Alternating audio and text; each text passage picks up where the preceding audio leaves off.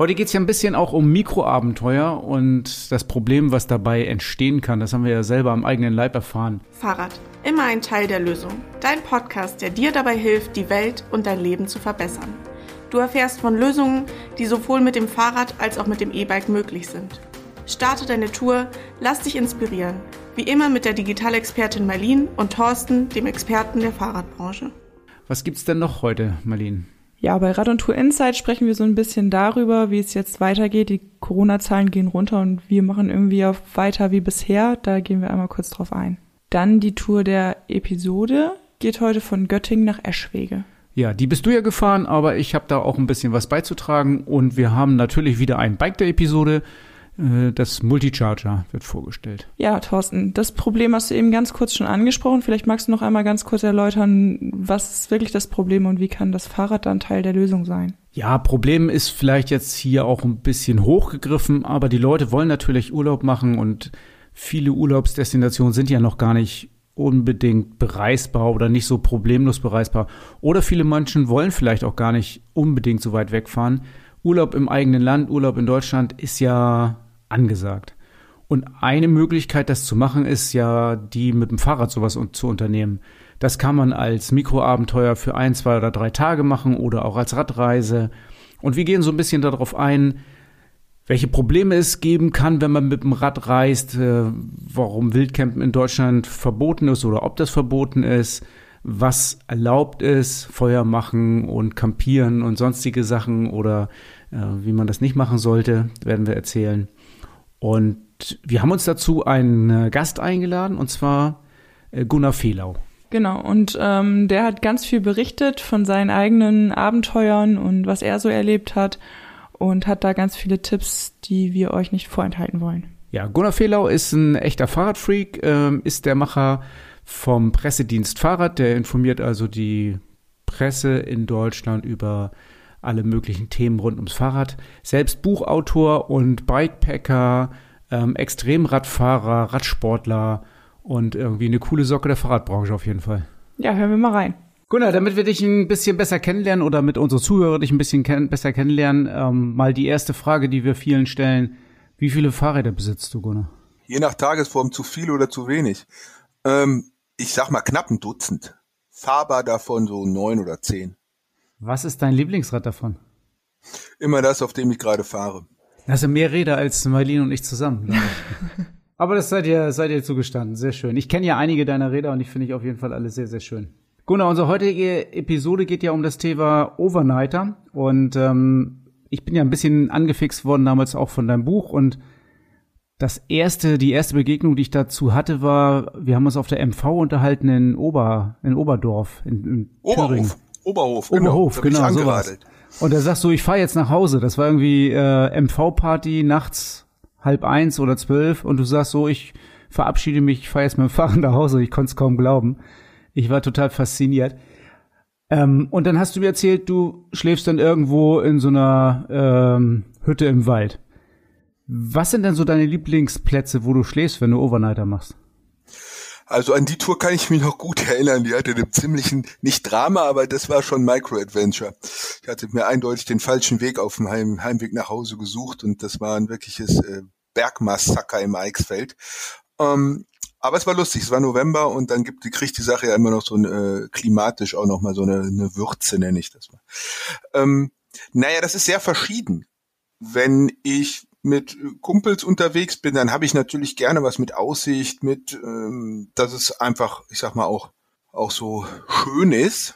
Ähm, und wenn man eher wie bei dieser Oberhoftour äh, nach Hause, ich sag mal, in so einem Strecken- und Randonneur-Modus ist, dann genügt's halt, wenn es zweckmäßig ist. Sprich, dann kann auch so ein Picknickunterstand, äh, wo man sich dann auf den Tisch legt für ein paar Stunden, kann dann auch völlig ausreichend sein. Ich habe schon auch schon mal in einem Haus auf dem Spielplatz gepennt.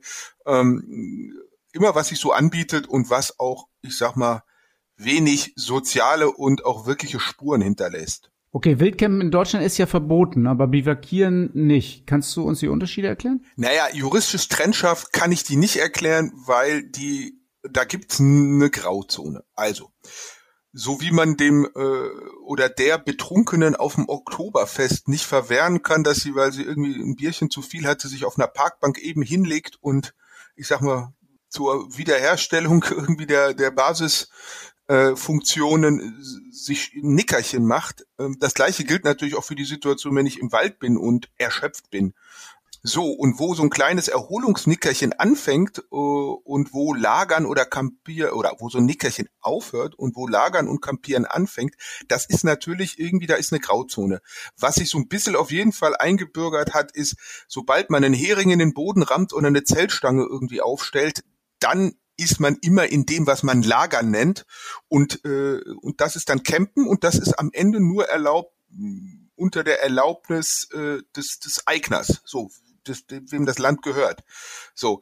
Ähm, und dann sind wir mittendrin in dem Problem. Das steht natürlich nicht am Anfang des Waldes. Hallo, der Gewalt gehört Herrn Schmidt. Hier ist seine Handynummer. Wenn was ist, ruft mich an. Ähm, bei Privatwäldern kann einem das durchaus passieren, dass irgendwo ein Schild steht. Aber ähm, da gibt's ja genau, da gibt's ja unterschiedliche Konstellationen, wem so ein, so ein Fleckchen Erde gehören kann. Ähm, und das ist manchmal super inkognito. Dass es wirklich schwer ist, das rauszufinden und manchmal ist es offensichtlich. Aber ohne diese Erlaubnis geht erstmal in Deutschland gar nichts. Diesen Notbiwak mal außen vor gelassen. Also das ist eine Grauzone, in der man sich da bewegt und sobald man irgendwie anfängt mit irgendwie Kocher und so ein bisschen Ausrüstung und Vorsatz da so offenkundig wird, ähm, dann kann man dieses Argument nicht mehr ziehen. Mal abgesehen davon, es ist ja für den Notfall gedacht und insofern sollte man es auch nicht jedes Mal ziehen. Ähm, anders ist es natürlich so, äh, wo kein Kläger, da kein Richter. Es gibt halt relativ viel Schutzhütten und da sieht man manchmal sind auch gemauerte Feuerstellen. Das sind natürlich dann auch Orte. Wir haben da mal ein Feuer gemacht, dann kam jemand vorbeigefahren, gesagt, ihr wisst schon, dass man hier kein Feuer machen darf. Dann kann ich nur dahin zeigen, ja, und ist das ein Kunstwerk, eine Skulptur oder was wurde da gemauert? Also ähm, dann merkt man ganz schnell, dass man in so einem persönlichen Eins zu eins ist vor Ort äh, und solange da kein Polizist dabei ist, der halt, wenn eine Straftat, wenn ein Vergehen vorliegt, ja verpflichtet ist, auch aktiv zu werden, denn der darf ja da nicht schweigen und nicht drüber hinwegsehen. Der hat da relativ wenig Ermessensspielräume. Äh, also sagen da, ich sag mal, nur Privatpersonen miteinander reden, ist meine Erfahrung, dass ich bisher immer vor Ort eine Lösung gefunden habe. Pragmatisch gesagt würde ich sagen, Campingplätze vorziehen, es gibt ja auch diese Wildcampingplätze oder One-Night-Tent, diese Internetseiten, wo Privatmenschen anderen Privatmenschen unter bestimmten Spielregeln einfach äh, Quartier geben für einen Schlafsack für eine Nacht. Oder einfach äh, versuchen, den Besitzer ausfindig zu machen und im Vorfeld anzurufen. Äh, oder ganz praktisch beim Bauern klingeln und sagen, hey, ich würde hier irgendwie gerne heute Nacht meinen Schlafsack aufrollen, kann ich mich hinter die Scheune legen. Ähm, und im Übrigen hier äh, kleines Gastgeschenk. So, ähm, wenn man da nicht irgendwie aus den Packtaschen tonnenweise Schnapsflaschen schon rausgucken äh, und man eine marodierende Horde ist, sondern wenn man irgendwie ein kleiner Kreis von Menschen ist, der auch irgendwie einen ganz gesitteten und vernünftigen Eindruck macht, dann würde ich mal sagen, wenn man beim, spätestens beim dritten Bauern oder beim dritten Bäuerin wird sagen, komm hier hinten, da ist Platz, macht mal. Ja, ich habe ja aber in deinem Buch auch ein bisschen aufgepasst. Ähm, der Titel des Buches, wie war der nochmal? Kannst du das nochmal sagen? Äh, Rad und raus, äh, ich glaube alles über Micro, Adventure, Overnighter und Bikepacking, sinngemäß. Und ähm, mhm. du hast darin geschrieben, man sollte zumindest so weit von den nächsten Menschen weg sein, dass man nicht mehr erkennen kann, was für ein Schuhwerk die tragen. Also deine Faustregel. Ja, also so ein bisschen, wenn wir jetzt in diese Grauzone reingehen und wenn wir jetzt eine Anleitung zur Grauzone machen, dann ist es natürlich so, wenn ich keinen sehe, ist es auch erstmal wahrscheinlich, dass mich keiner sieht. Also ich würde immer einen Platz nehmen, wo keine Häuser sichtbar sind. Ich würde immer so viel Abstand nehmen. Eben diese Schuhregel ist ganz gut. Wenn man nicht mehr sieht, ob der Wanderstiefel, Joggingschuhe oder Pumps anhat, äh, dann weiß man irgendwie, da, da ist genug, genug Abstand. Ähm, ich würde auch nicht mehr, also man sollte keine Nummernschilder mehr lesen können. Also je mehr Abstand man, man hat, je besser ist es. Was ich auch ganz gut finde, ist so das abendliche Essen, Kochen, Gemütlichkeit vom Schlafplatz zu entkoppeln. Also erstmal irgendwo abends noch einen Moment und da vielleicht essen und den, den Kocher kurz anmachen, das vielleicht auch irgendwie dann mm, auf, auf Schotter an einem Parkplatz oder so und dann nur für Schlafen irgendwo hinrollen, äh, Schlafsack ausrollen und morgens in der Früh wieder weg, ist sicherlich auch eine schlaue Strategie. Das finde ich auf jeden Fall eine gute Idee. Das ist mal was Neues, ja, und äh, das nehme ich auch mal auf. Wir, wir müssen uns einfach klar machen, wir wir sind nicht mehr wenige. Also vor ein paar Jahren war das halt noch super. Du hast es selber beschrieben, wie du das erste Mal darauf aufmerksam wurdest von mir. Also ich da gab es ja eine nicht, nicht kurze Periode, wo die Leute einen für, hm, umgangssprachlich würde man sagen, bekloppt erklärt haben, dass man sowas macht. Ähm, und, und heute sind mitunter die gleichen Leute, die, die sagen, hier, hast du einen Schlafsack-Tipp, hast du einen Tipp für einen Tab. Ähm, das ist ja auch gut und das ist ja auch nur recht so, was man selber einem gefällt, dass auch andere äh, auch das Recht haben, dass es ihnen gefällt und dass sie es praktizieren wollen. Aber es wird halt ein Flächenphänomen und äh, mittlerweile ist es so, dass man einfach bestimmte Spots am Freitagabend hatte ich jetzt letzte letzte Saison öfter, dass es einfach besetzt war. Da war schon jemand. Ähm, und da kann man ja nicht sagen, du, du machst das gleiche wie ich, dich finde ich jetzt doof, sondern da muss man sagen, ja, ist halt so und muss darauf reagieren. Das heißt, die Verantwortung des Einzelnen, äh, der Einzelnen ist aus meiner Sicht gestiegen, weil es äh, eben nicht mehr ein paar Vereinzelte sind, sondern äh, ein, ein, ein neues Hobby wird und äh, daraus leitet sich Verantwortung ab. In Skandinavien gibt es ja so ein Jedermannsrecht. Da hat man ja das Recht, eine Nacht zu bleiben, hätte ich beinahe gesagt. Wie, für wie wahrscheinlich hältst du das, dass wir das in Deutschland auch mal hinbekommen? Für null. Und zwar, wenn mir in Corona-Zeiten Leute berichten, dass oder in ja, dass Leute Klopapiers in Supermärkten von der Gästetoilette klauen.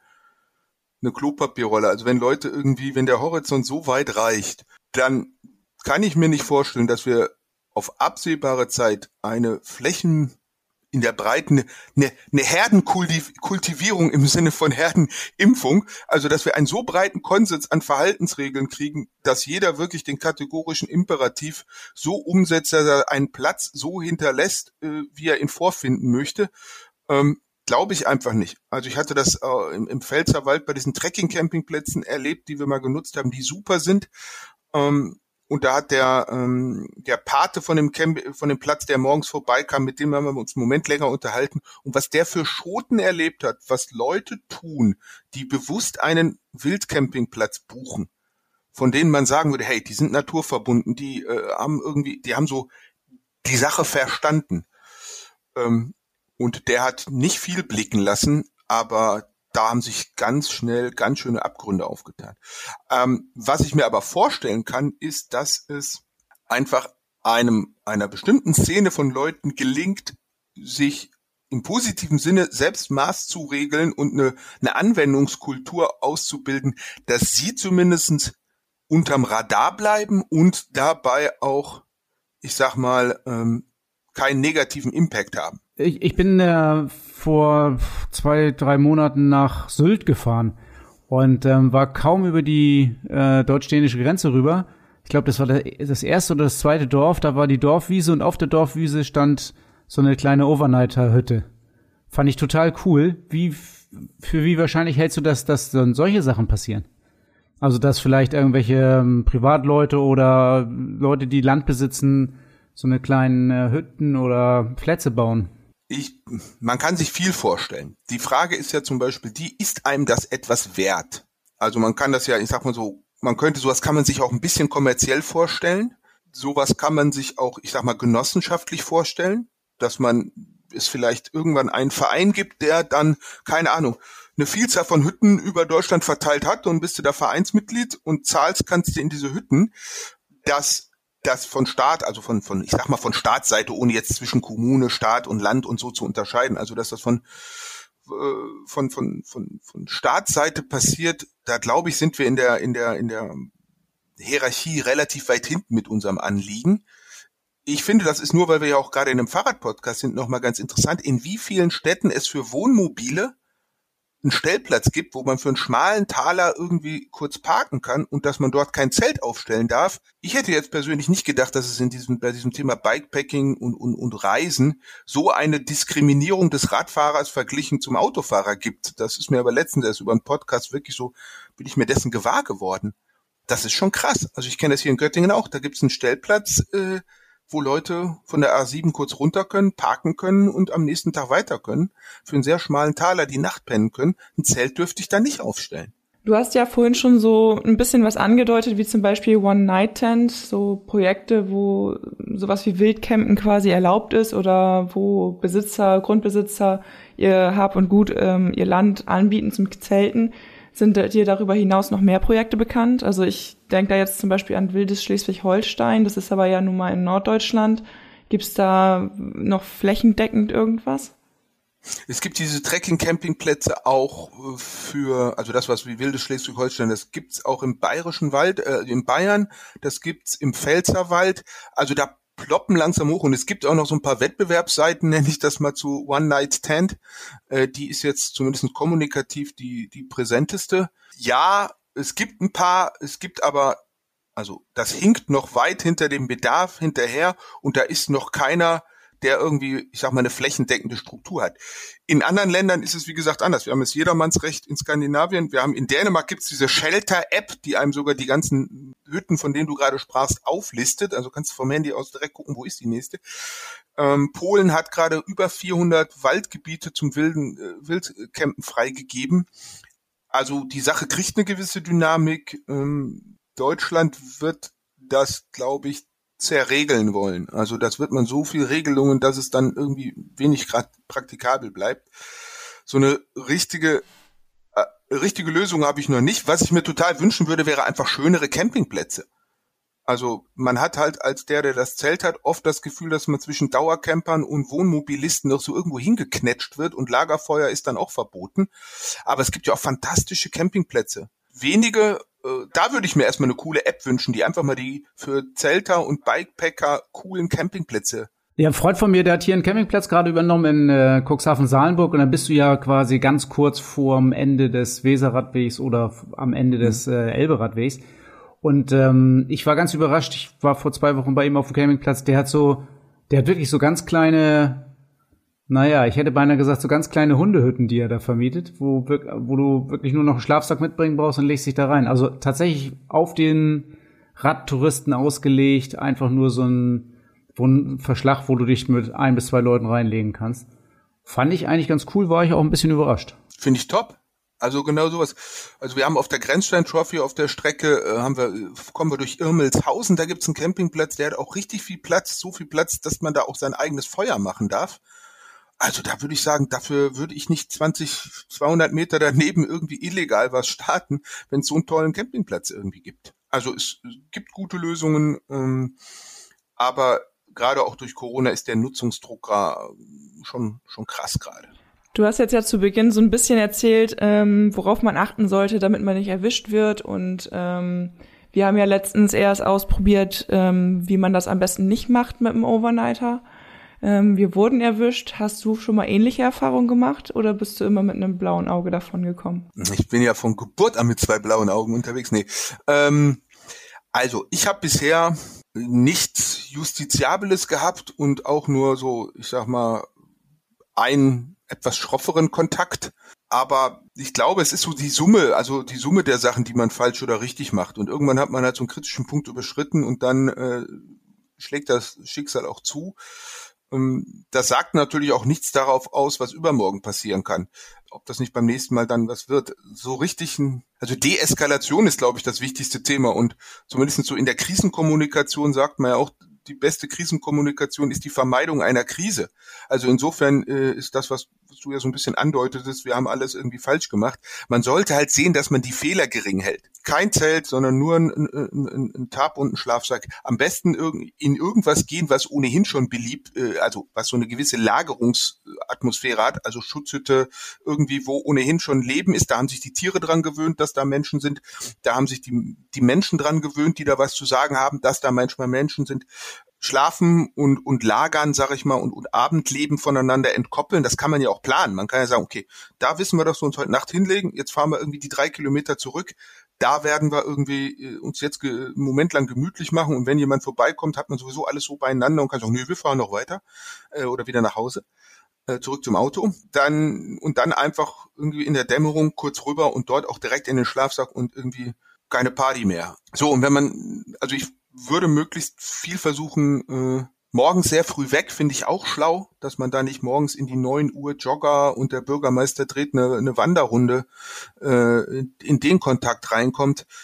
Also es ist so, es sind wahrscheinlich zehn, zwölf äh, Empfehlungen und wenn man zehn, neun bis zehn davon umsetzt, dann ist die Wahrscheinlichkeit, dass man irgendwie das, was passiert, sehr, sehr gering. Wenn man nur vier oder fünf umsetzt, dann wird es schon irgendwie wahrscheinlicher. Und wenn man sich an keine der Regeln hält, dann kann man eigentlich die Stoppuhr laufen lassen, bis es irgendwie zum Konflikt kommt. Gunnar, du hast jetzt so zehn, zwölf goldene Regeln und äh, sowas genannt. Gibt es irgendeine Homepage, die du erwähnen kannst, wo man sich vielleicht noch mal ein bisschen informieren kann? Hast du da einen Tipp? Sollen wir in den Shownotes irgendwas verlinken? Nein, das Problem ist, dass wir jetzt hier, äh, also ich habe bald einen super Tipp, aber der konstituiert sich gerade noch. Da muss ich noch so ein bisschen nebulös in, in Andeutung. Und ansonsten, Achtung, Werbeblock ist natürlich das allerbeste zum Thema das Buch, das ich geschrieben habe, das einem äh, einen super Überblick äh, dafür gibt und einer auch so Ratschläge hier und dort. Also ähm, zum Reinschnuppern ist das sicherlich sinnvoll. Ähm, ansonsten, das Internet ist ja mittlerweile rappelvoll mit irgendwie verschiedensten äh, Seiten dazu. Da kann man eigentlich so die eine singuläre Empfehlung tue ich mich mittlerweile schwer mit. Okay, dann schließe ich mich aber da mal an. Ich fand das Buch auch sehr, sehr gut. Dann werden wir die ISBN-Nummer mal in den Shownotes verlinken und dann kann ja jeder sehen, ob er damit was anfangen kann oder nicht, oder? Sehr gerne ich meine, meine, meine klare Hoffnung und die Intention war, dass jeder was mit anfangen kann. Und wenn man nur einen Tipp rauszieht, dann mag es das ja auch schon wert gewesen sein. Fand ich auch. Also ein Tipp, den ich im, äh, auf jeden Fall immer beherzige, ist, ähm, den guten Rastplatz oder den guten Platz, den man gefunden hat, den sollte man nutzen und nicht noch auf den noch besseren hoffen. das ist, finde ich, immer wieder, das läuft immer mal wieder verkehrt. Ja, das ist aber auch, also das ist spannend, die Psychologie der, der, der Spotsuche und, und die, äh, äh, das, das Gesetz der Resonanz, so wenn man das aussendet, dass man was ganz Vernünftiges findet, dann kriegt man auch irgendwas. Und trotzdem gibt es ja in der Psychologie das Phänomen der resignativen Arbeitszufriedenheit, mit der sich Leute ihren Job quasi schönreden, weil sie wissen, dass es nicht besser wird. Und manchen Spot habe ich auch schon am Morgen gesagt, den habe ich mir aber am Abend ganz schön schön geredet. Ähm, aber wenn man, na klar, wenn es dann dunkel ist und es wird kalt und man ist müde, dann, ähm, so wie man sich vielleicht äh, einen Partner schön säuft, manchmal, vielleicht kann man sich auch so ein, ein Spot schön radeln, weil man so müde ist. Ich weiß es nicht. Mal zu den etwas praktischeren Sachen. Wenn du zu einem Overnighter startest, was darf keinesfalls in deinem Gepäck fehlen oder was äh, schlägst du vor, sollte man in jedem Fall mitnehmen? Ja, wenn ich jetzt erstmal mache ich jetzt den Moralapostel, würde ich natürlich sagen Ruhe, Achtsamkeit und Respekt, so, ähm, also nicht so seinen vollen Ego-Trip da fahren. Äh, ansonsten also ich meine, wenn ich schlafe, würde ich eine Isomatte mitnehmen, einen Schlafsack und einen Biwaksack. Ohne läuft's nicht. Also mir sind natürlich, mir sind Menschen ohne Kuscheltier sehr suspekt, also das gehört natürlich auch dazu. Dann geht's ja fließend ins Glamping über. Also eine Stirnlampe halte ich auch für sehr, sehr wichtig, weil wenn es dunkel wird, dann navigieren hm, hin und her und so ganz gut. So, und was man an Kochzeug braucht, ja, nein, äh, was man da mitnimmt, finde ich ist schon total flexibel. Mehr braucht man eigentlich nicht, was erfahrungsgemäß bin ich selten ohne so ein, so ein äh, Schlauchtuch unterwegs. Ich habe immer eigentlich so eine wärmende Primerloft-Jacke dabei und ich habe immer so eine kurze Primerloft-Hose mit. Die kann ich im Hochsommer kombiniere ich die mit einem sehr dünnen Schlafsack äh, für die Nacht. Und es ist ja so, man kommt an, man schwitzt ein bisschen und danach kühlt man so ein bisschen aus, dass man da was anzuziehen hat. Das ist ja eigentlich nur im absoluten Hochsommer so, dass man das nicht braucht. Ansonsten braucht man das ja äh, eigentlich auch immer. Äh, Finde ich also sehr, sehr wichtig. Der Rest, den Rest würde ich sagen, ist schon wirklich total individuell. Ja, vielen Dank, Gunnar. Ja, wir hatten ja einen traumhaften Oberneiter. Äh, wir sind ja zu viert losgefahren und ich kann mich noch an die Anreise erinnern, wunderschöne Alleen im Sonnenuntergang. Dann haben wir uns tatsächlich noch ein äh, Bier bei einem Markt geholt in Wanner und ähm, haben dann angefangen zu campieren. Was ist denn schiefgelaufen eigentlich bei uns, Marlene? Ich würde mal sagen, alles, also viel. Das ist, glaube ich, das, was Gunnar auch erzählt hat, dass mit den vielen Punkten, die sich dann häufen und dann nachher zur Explosion führen. Also ähm, ich glaube, hätten wir nur den Overnighter gemacht, dann wäre es vielleicht noch glimpflich ausgegangen. Wir haben aber noch ein Feuerchen gemacht und naja, wir hatten Corona und da gab es ein paar Beschränkungen und ja, wie Gunnar sagt, die Schuhe des ähm, der Menschen haben wir auch noch entdecken können oder ausmachen können. Also naja, ich finde, also wir waren ja im Prinzip schon weit genug weg vom nächsten Haus. Es war das nächste Haus nicht annähernd zu sehen. Also natürlich ist es schiefgegangen, das sehe ich ein. Ähm, und wenn du fragst, was wir nächstes Mal anders machen, gebe ich dir recht. Vielleicht äh, lassen wir das Feuer weg. Oder ich glaube, der beste Tipp, den Gunnar gegeben hat, ist eigentlich, das Biwak da zu machen, wo man, also nicht da zu machen, wo man schläft, sondern woanders. Ich glaube, das wäre für uns auch bei diesem Mal die Lösung gewesen, äh, wenn wir äh, unser Picknick ganz woanders gemacht hätten und irgendwie ein, zwei Kilometer weiter unseren Schlafplatz aufgeschlagen hätten. Dann wäre, glaube ich, nichts los gewesen. Ja, das glaube ich auch. Also ich glaube tatsächlich, dass am Ende hat uns das Feuer verraten und wenn die Zelte dann nicht direkt daneben gestanden hätten, dann wäre wahrscheinlich alles ganz gut gegangen. Um das hier nochmal eben klarzustellen und richtig zu stellen, das war zwar äh, in Corona-Zeiten, aber wir haben die Corona-Maßnahmen oder die, ähm, die Verbote, die galten in dieser Zeit, äh, nicht gebrochen. Wir hatten immer 1,50 Meter Abstand, wir waren draußen, also im Prinzip äh, war nichts los. Ähm, trotzdem zielt die Polizei natürlich darauf ab, weil sie uns da zu viert angetroffen hat. Ja, war ein schönes Mikroabenteuer, auch wenn es sehr mikro war. Ja, sehr mikro, weil wir nachts noch nach Hause mussten. Genau. Ja. Ja, also wer jetzt so ein bisschen mehr erfahren will und auch was Gunnar so im Interview erzählt hat, wer da nochmal nachlesen möchte und sich ein paar Tipps holen möchte, wer gerne wissen möchte, wo man schlafen darf und was erlaubt ist, was nicht, für den haben wir ganz viele Links in den Show Notes hinterlegt. Geht einfach rauf und erkundigt euch, wie euer nächstes Mikroabenteuer ein voller Erfolg werden kann. Und wenn hier jemand zuhört, der vielleicht irgendwie ein Grundstück hat, wo er sagt, na, ich find's total cool, wenn bei mir die Leute mal für eine Nacht äh, ihr Zelt aufschlagen, dann schreibt uns doch einfach eine E-Mail an äh, welche Adresse, Marlene? podcast.radundtour.de Und wir würden das natürlich dann auch gerne weiterverbreiten. Also, wer Lust hat, meldet sich einfach bei uns. Rad und Tour Insight. Dein Blick hinter die Kulissen vom Fahrradgeschäft Rad und Tour Cuxhaven. Ja, die Corona-Zahlen gehen runter. Überall in Cuxhaven und auch in ganz vielen anderen Städten darf wieder ohne Test und Termin geshoppt werden, was das Zeug hält. Ähm, wenn man zum Beispiel mit der Luca-App eincheckt. Nur wir lassen trotzdem keinen rein. Warum? Also das ist ein bisschen übertrieben. Bei uns äh, lassen wir natürlich Kunden rein, aber, und da hast du wahrscheinlich recht oder darauf zielst du wahrscheinlich ab, unsere Kundenberater sind tatsächlich den ganzen Tag äh, durchgetaktet in Gesprächen mit Kunden und haben deswegen keine Zeit, sich um Kunden oder Gäste zu kümmern, die bei uns im Laden rumstromern und ein bisschen stöbern und sich die Sachen angucken. Also wir lassen Leute rein, nicht zu viele, damit der Laden nicht zu voll wird, aber man kann immer mal wieder bei uns reingucken. Aber wenn man tatsächlich eine Beratung möchte, dann sollte man sich entweder vorher einen Termin sichern bei uns auf der Homepage oder man geht bei uns ähm, zur Begrüßerin und die vermittelt einem dann einen Termin. Wir haben ja auch einen Verkäufer, der immer als Springer da ist, um Helmberatung, Taschenberatung, Reife, Reifen, Schläuche, Ersatzteile, Schrauben, Flaschenhalter, was auch immer so ähm, notwendig ist zu beraten und auch zu verkaufen. Aber auch der oder die Verkäuferin ist irgendwie den ganzen Tag tatsächlich in Action. Und deswegen kann es schon passieren, dass man entweder gar nicht beraten wird, gar nicht bedient wird, ähm, oder dass man ein bisschen warten muss. Aber dafür haben wir ja unsere Begrüßerin vorne, die regelt das dann, man sagt da Bescheid, was man möchte, und dann äh, wird einem auch weitergeholfen. Also auf jeden Fall einen Termin vereinbaren, wenn man sicher gehen möchte, dass man auch was verkauft bekommt, beziehungsweise das findet, was man sucht. Ja, vor allen Dingen, wenn es, ähm, das muss ja nicht immer eine Fahrradberatung sein, aber manche Leute wollen einen Helm kaufen. Auch ein Helm äh, ist ja immer irgendwie mindestens eine halbe Stunde Beratungsgespräch oder Fahrradtaschen, Fahrradkörbe. Das sind alles so Sachen, die also mindestens 20 Minuten, eher eine halbe Stunde Beratungszeit äh, brauchen.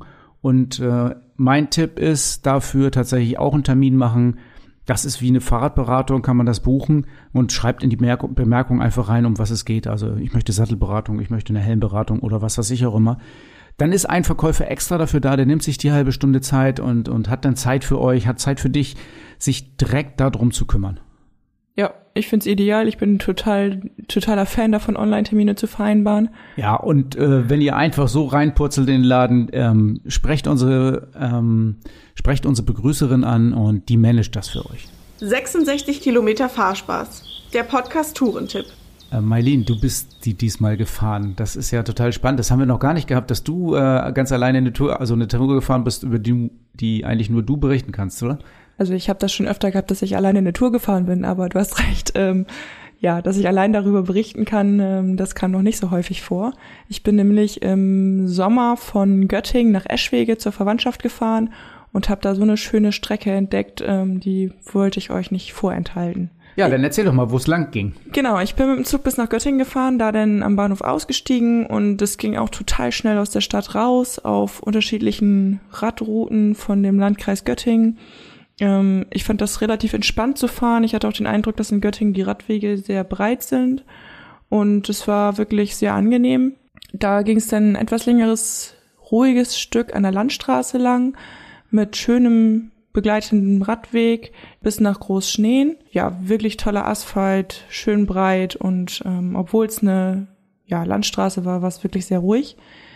In Friedland ging es dann zwei Kilometer weiter entlang an der Leine mit richtig vielen schönen Stromschnellen und ja, ich habe das da total genossen. Das war einfach alles so ruhig und ja auch mal eine ganz andere Gegend mit ein paar Bergen oder Hügeln. Also ich glaube, Berge würden die Einheimischen das da nicht nennen, aber Hügel. Naja, also ich bin auch schon mal von Göttingen in die gleiche Richtung gefahren und ich kann mich an ähm, den an den Kolonnenweg an der Grenze erinnern und äh, egal ob Hügel oder Berg, irgendwie mit 20 Prozent ist es auf jeden Fall immer schwer zu fahren. Hast du sowas auch gesehen? Auf jeden Fall. Also das war wirklich, ich habe mir das sogar extra gelegt, weil ich gerne an den alten Grenzstein vorbei wollte und ähm, so eine, ja, eine Burg, die Burg Hanstein noch besichtigen wollte.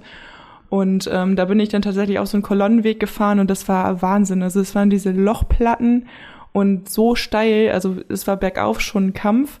Und dann normalerweise freut man sich dann ja, wenn man oben ist und endlich runterrollen kann. Und das war ein starkes Stück Arbeit, auch darunter zu kommen, weil es wirklich super steil war und ähm, sehr eng um die Kurve ging dann zum Schluss. Aber ich fand, das musste in diese Tour mit rein, weil das einfach eine total schöne Gegend ist und auch ja von der von der Historie finde ich muss man sowas einfach mal gesehen haben. Ja, also ich fand die Gegend da auch sehr schön. Ich bin tatsächlich ja nicht genau diese Strecke gefahren, die du jetzt beschreibst, aber äh, also ich habe die die Landschaft und die Gegend da auch genauso als genauso schön empfunden. Wie ging es bei dir weiter? Ja, also nicht unweit von dieser, von diesen Grenzwegen kam dann ein kleines Örtchen namens Rimbach. Da stand dann auch die Burg Hanstein.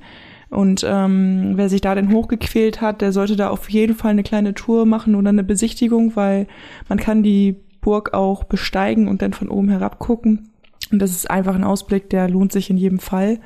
Und von da aus, wenn man da dann oben angekommen ist, dann dann kann man auch den Weg nach unten genießen, weil dann ist alles wieder asphaltiert und man kann einfach richtig schön rollen lassen. Ja, und wenn man dann unten ist, dann fährt man zwar weiter in bergiger Landschaft, aber niemals wieder hoch. Also das war dann im Grunde ähnlich von den Höhenmetern wie bei uns. Ich bin die Werra entlang gefahren, immer schön in Schleifen, wie so ein Hufeisen ging das durch die Landschaft auf kleinen Schotterwegen, total idyllisch, kein Auto weit und breit und das Ganze dann bis Bad Soden-Allendorf. Und da findet man richtig schöne Fachwerkhäuser. Warst du schon mal in Bad Soden-Allendorf? Ja, ich glaube, da bin ich schon mal durchgefahren sogar. Ähm, fand auch die Fachwerkhäuser schön. Wenn ich das richtig in Erinnerung habe, haben die auch eine kleine Wassermühle da irgendwo.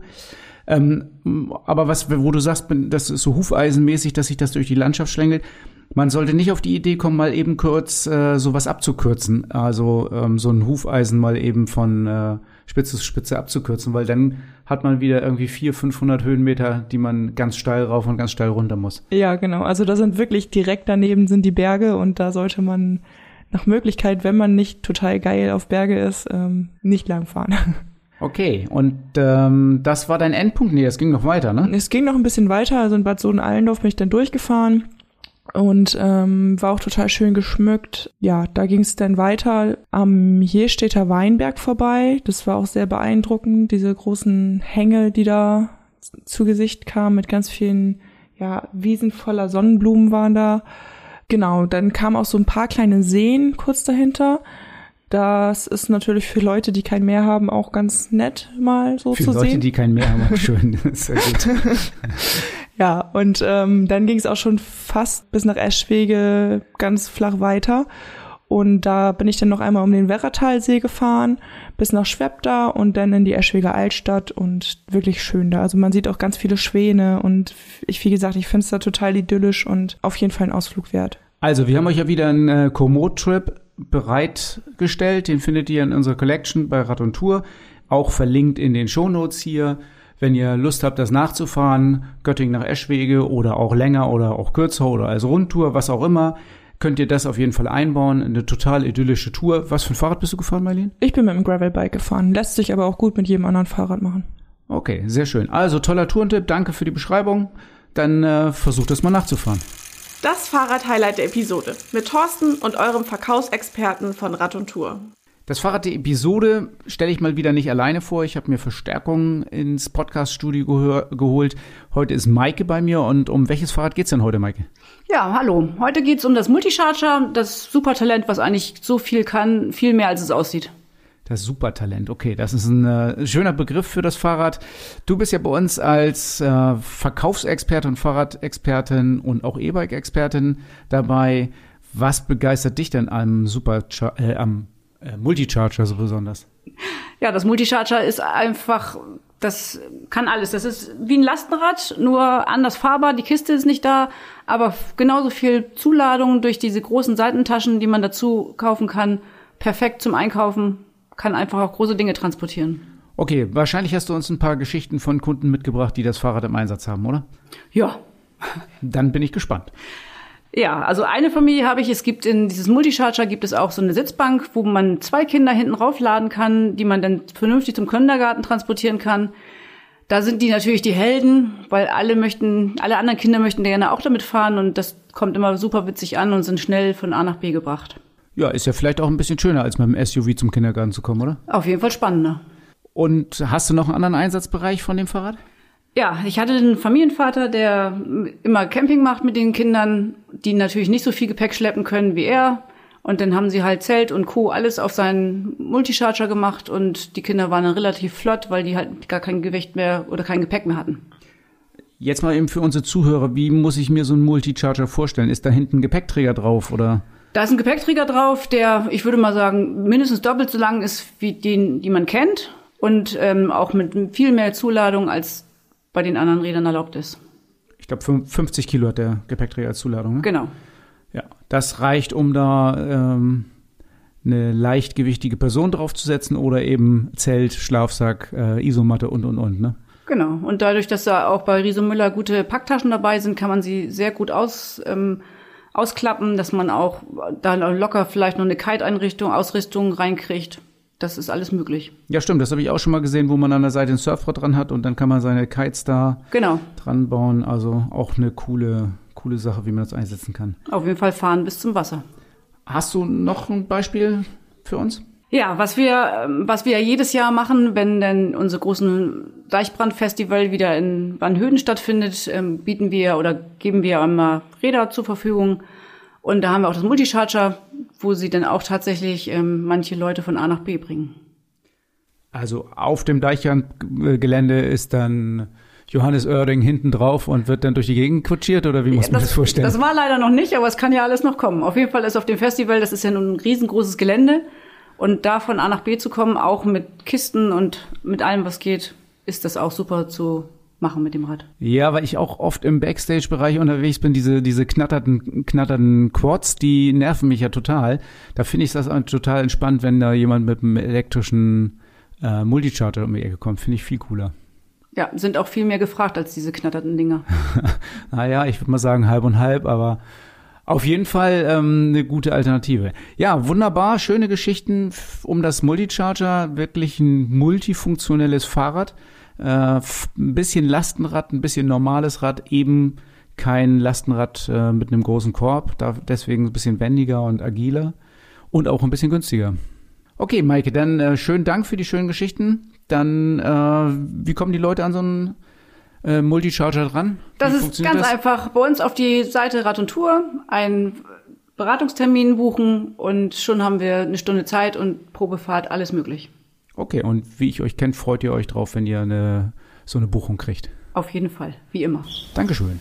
Und in der nächsten Folge von eurem Podcast Fahrrad immer ein Teil der Lösung erwartet euch Folgendes. Ja, beim nächsten Mal geht's ähm, um Ergonomie, um Sitzen, um Anfassen beim Fahrrad. Da haben wir einen ganz tollen Gast dabei. Wer ist es diesmal? Genau, wir haben Max eingeladen von Escolab und Escolab ist ja eine sehr bekannte Marke, die haben sich spezialisiert auf das Thema Fahrrad und Ergonomie Und ich bin wirklich wahnsinnig gespannt, was Max uns dazu erzählen hat und freue mich riesig aufs nächste Mal. Ja, da bin ich auch gespannt.